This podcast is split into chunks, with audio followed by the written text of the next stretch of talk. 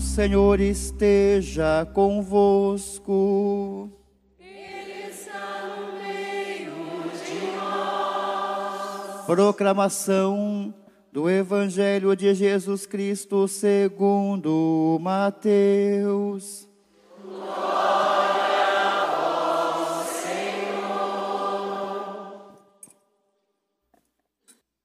Naquele tempo, Jesus começou a censurar as cidades onde fora realizada a maior parte de seus milagres, porque não se tinham convertido.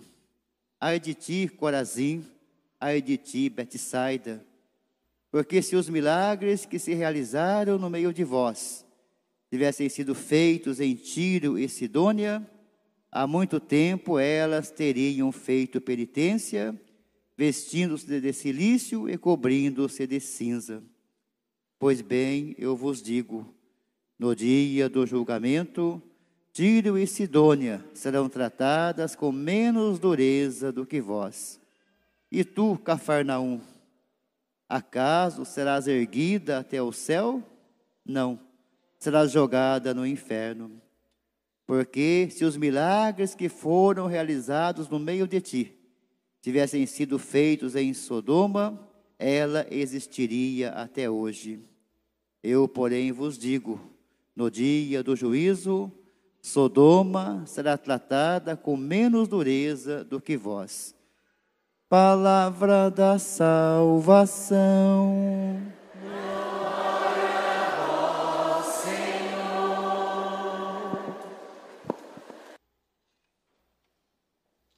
Queridos amigos, irmãos e irmãs aqui presentes, no Evangelho de hoje, ouvimos Jesus censurar algumas cidades por não fazerem penitência. Jesus chama atenção principalmente às cidades onde ele realizou mais milagres, pois isso deveria ser o maior motivo daquelas pessoas terem uma mudança de vida, onde mais ele trabalhou, onde ele mais realizou sinais, onde mais ele realizou milagres, era para aquele povo olhar para Jesus e, meu Deus, é, eu preciso mudar minha vida porque eu estou vendo aqui na minha frente as coisas acontecerem.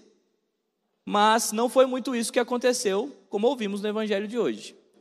Aquelas cidades haviam sido testemunhas privilegiadas da ação missionária de Jesus, mas elas não prestaram atenção naqueles sinais que ele havia feito naquelas cidades. Hoje, o tema da novena de hoje nos diz: ler os sinais, converter-se. Mas como ler os sinais de Deus hoje em dia, neste tempo às vezes agitado, na nossa correria, na nossa agenda lotada de coisa de manhã até de noite? Parece-me por um instante que Naquele tempo, com Jesus, parecia que era um pouco mais claro os sinais, porque os milagres aconteciam assim, a nossa, na vista do povo, as curas aconteciam na vista do povo. Parecia que era mais fácil de acreditar. Hoje parece ser mais difícil. Mas tomemos então agora a primeira leitura de hoje, onde fala sobre a missão de Moisés, o início da missão de Moisés. Daí eu fiquei pensando, quem diria quem diria que aquele bebê, fadado à morte já, se tornaria o líder do povo? Que aquele bebê, que seria morto, mas por conta da sua mãe, não, de, não deixou ele morrer, guardou, escondeu ele. Quem diria que aquele bebê seria o mediador entre Deus e o povo? A mãe de Moisés, como toda mãe, acreditou em um grande futuro para o seu filho. E aqui está o primeiro sinal, o primeiro sinal na vida de Moisés. A mãe dele acreditou nele. A mãe dele pensou: meu filho vai ter um grande futuro. Ela nem imaginava tudo aquilo que ele seria. Mas, como toda mãe, você que é mãe aqui, você nunca pensou coisa ruim para o seu filho, fala a verdade. Você sempre deseja que ele seja um grande homem, uma grande mulher, seja em profissão, seja na, na postura de vida, não é verdade? Aqui então está o primeiro sinal. A mãe acreditou nele, a mãe guardou ele, a mãe protegeu ele. A proteção. Quem diria que um menino que desceu o rio em uma cesta seria encontrado por uma princesa e se tornaria chefe do Egito? Eis aqui o outro sinal.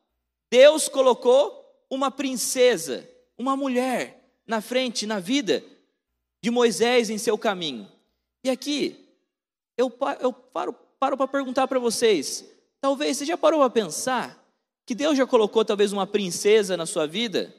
Já colocou alguém na sua vida que te ajudou a crescer na vida? Te ajudou a não ser morto? Te ajudou a continuar a sua caminhada? Seja uma mulher, seja um homem na sua vida. Deus já colocou uma pessoa na sua vida para mudar a sua história. Quem Deus já colocou no seu caminho? Para para pensar. Quem te ajudou a mudar de vida?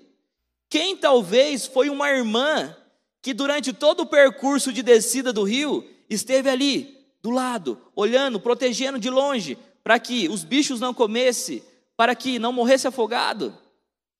Às vezes a gente não para para pensar que Deus coloca pessoas na nossa vida para nos ajudar na caminhada. E eis mais um sinal de Deus na nossa vida. Quem diria que a ajuda daquele homem Moisés, matando o egípcio para ajudar seus irmãos hebreus, teria o efeito contrário, fazendo o povo ficar contra ele. Quando ele viu um egípcio maltratando o seu povo, ele foi lá, começou a descer a porrada no, Egito, no egípcio e matou aquele homem. E o povo, em vez de ficar do lado dele, ah, que bom, ó, matou, nos protegeu. O que, que o povo fez? Você vai fazer a mesma coisa que a gente? Você vai matar a gente também? O efeito foi contrário. Ficaram contra ele. E aquela situação, ele se começou a entrar em crise, e ele fugiu para o deserto, e ali viveu um bom tempo da sua vida, e naquele deserto ele experimentou uma outra vida, uma outra experiência de vida, de fé. E aqui está outro sinal. Talvez situações que acontecem na nossa vida, que às vezes não são tão boas, faz com que a gente mude um pouco o percurso da nossa caminhada. E por um instante, parece que isso vai ser muito ruim. Mas, quando a gente presta atenção, a gente percebe que Deus usou daquilo também para mudar a nossa história, para mudar a nossa vida, como mudou a vida de Moisés. Eis então mais um sinal na vida de Moisés. Quando a gente olha então para a vida, comparando esses sinais na vida de Moisés e olhando para a vida de Santana e de São Joaquim, nós percebemos também diversas dificuldades. Mas esses dois eram fiéis ao Senhor. Buscavam viver a lei e eram piedosos, esperavam no Senhor a consolação de Israel. Eles nem imaginavam que seria por meio da filha deles que tudo ia começar, que toda salvação, que toda consolação ia se fazer realidade por meio da filha deles. Mesmo na dificuldade, na esterilidade, eles continuavam louvando ao Senhor pelas maravilhas que Deus já tinha feito na vida deles. E eu acho que é isso que falta um pouco na nossa vida, sabe?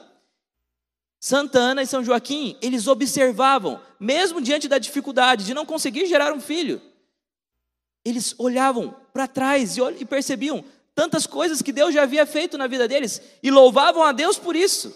E às vezes eu acho que falta muito isso na nossa cultura, no nosso dia a dia. Às vezes a gente só reclama.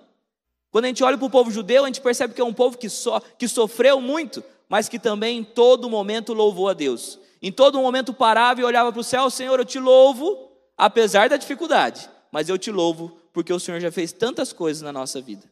E às vezes a gente não faz isso no nosso dia a dia. A gente não percebe os sinais, as maravilhas que Deus vai fazendo ao longo da nossa história. E a gente, por isso, a gente não louva. E quando a gente não para para olhar, a gente não louva, e daí a gente só fica reclamando mesmo, todos os dias. Porque apesar da dificuldade que Santa Ana passou, São Joaquim passou, eles perceberam as maravilhas que Deus fazia na vida deles. E no momento certo, Deus os presenteou com a vida de Miriam, em hebraico, de Maria. Queridos irmãos, irmãs, quais os milagres Deus já realizou na sua história, na sua caminhada? Quais os feitos que Deus, quais os feitos que Deus já fez, que você já testemunhou com seus próprios olhos, com o seu próprio ouvido, com a sua própria presença. Às vezes, no dia a dia, nos esquecemos de glorificar a Deus por tudo isso, por tudo de bom que Ele já fez na nossa história. E quando esquecemos de perceber a presença dele em nossa vida, passamos a ficar frios e insensíveis.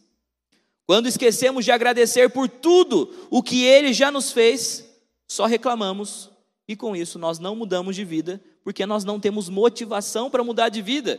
Nós não temos motivação para nos converter, como nos diz o tema. Observar os sinais, ler os sinais e converter. Mas quando a gente não para para prestar atenção, não para para louvar, a gente só reclama e fica cada vez mais desanimado, e com isso a gente não muda de vida. E com isso a gente não vai mudando o decorrer da nossa história. Portanto, meus irmãos, minhas irmãs, nós precisamos entender que o Senhor permanece ao, no, ao nosso lado em todo o tempo, nas alegrias, nas dificuldades, em toda a nossa caminhada. Então é preciso também entender que é caminhando que iremos perceber os sinais de Deus. É andando. Se você ficar parado, meu irmão, minha irmã, você não vai conseguir ver Deus agindo na sua vida. Enquanto você estiver sentado dentro da sua casa, ou somente sentado aqui no banco da igreja, e não se colocar à disposição de Deus, e não sair caminhando, fazendo o reino acontecer por meio das suas atitudes, das suas palavras, das suas ações, você não vai conseguir perceber os sinais de Deus na sua vida. É caminhando atrás do Mestre que percebemos como somos miseráveis diante da sua grandiosidade. E quando nós percebemos a grandiosidade de Deus, aí sim, nós começamos um processo de penitência, um processo de conversão. Aproveitando esse ano vocacional, nós precisamos revisitar nossa história. Se você ainda não fez isso, meu irmão, minha irmã, ainda esse ano você não fez isso, Faça quando você chegar na sua casa. Revisite a sua história. Leia a sua história desde lá do seu nascimento. Mas não leia de qualquer maneira. Não pare para prestar, prestar atenção na sua história de qualquer maneira. Leia a sua história, volte na sua história por meio da teografia. Teografia, isto é, a nossa biografia, a história da nossa vida, a partir de Deus e não a partir de nós mesmos. Porque quando a gente fica olhando só para a gente, só a nossa, a nossa força de vontade, só a nosso, o nosso ser, a gente não consegue perceber Deus na nossa história. Então precisamos reler a nossa história a partir de quem? De Deus. Muito mais do que uma biografia, a teografia é reler a nossa própria história, a nossa própria caminhada, a partir do que o Senhor fez e faz em nossa vida. É caminhando e olhando para trás, que iremos perceber tudo o que ele já fez na nossa história. É caminhando e estando atento, atento ao presente, que iremos perceber e sentir a força dele todos os dias na nossa vida, no hoje, no agora. É caminhando e olhando para o futuro e confiando nele que iremos acreditar que amanhã tudo pode ser diferente. Mas precisamos estar atentos e reler a nossa história. Enquanto a gente não parar para olhar a nossa história a partir de Deus, a nossa vida vai sempre continuar a mesmice de sempre. Mas quando a gente percebe que Deus já agiu, age e vai continuar agindo na nossa história, a gente consegue começar um processo de mudança, um processo de conversão na nossa vida. Mas a caminhada está aí. Não é fácil caminhar mas Deus está tá com a gente nessa caminhada. Convido você a fechar seus olhos. E se você sabe essa música, canta junto com o Padre, onde a gente fala dessa caminhada com Deus. Mas é Deus que está sempre conosco, nos ajudando, nos fortalecendo nessa caminhada rumo ao céu. A música é mais ou menos assim acredito que muita gente conhece. Alguém chama, Ele me ama e me conduz e me quer feliz. Quem fala? Ele fala. Ele fala e eu só escuto para o mudo e o que ele me diz. Vem me seguir, caminho junto com você ao fim. Depois da caminhada, você é feliz. Se deixa todas as coisas só por mim, por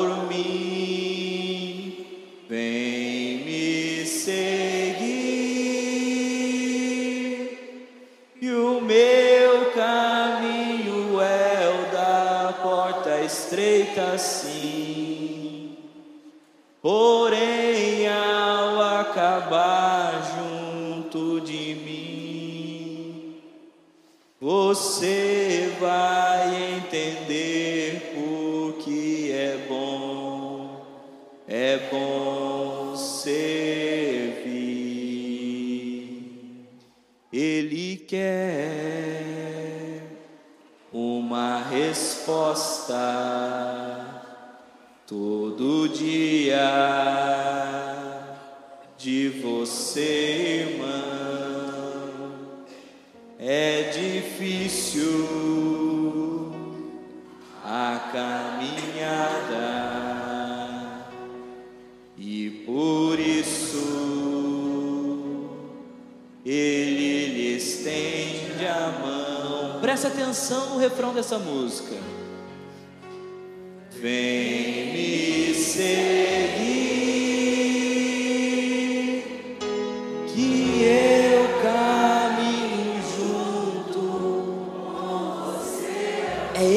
caminha com a gente todos os dias. Depois da caminhada,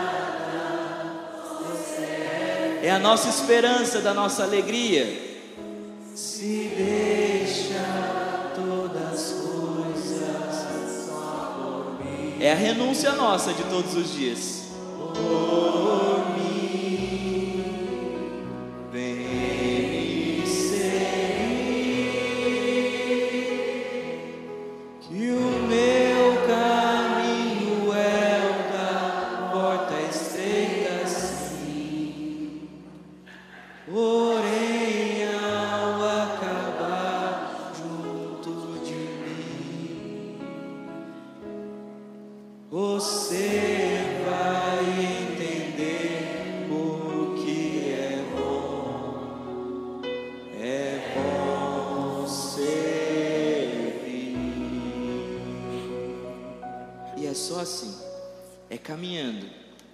para a nossa história, para a nossa caminhada, que a gente vai perceber tudo que Deus já realizou na nossa história.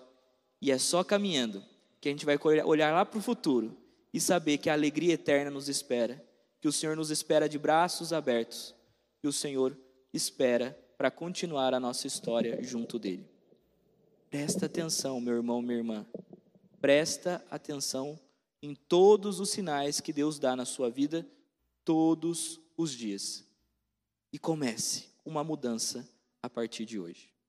Por um instante de silêncio, vamos deixar que Deus também fale ao nosso coração.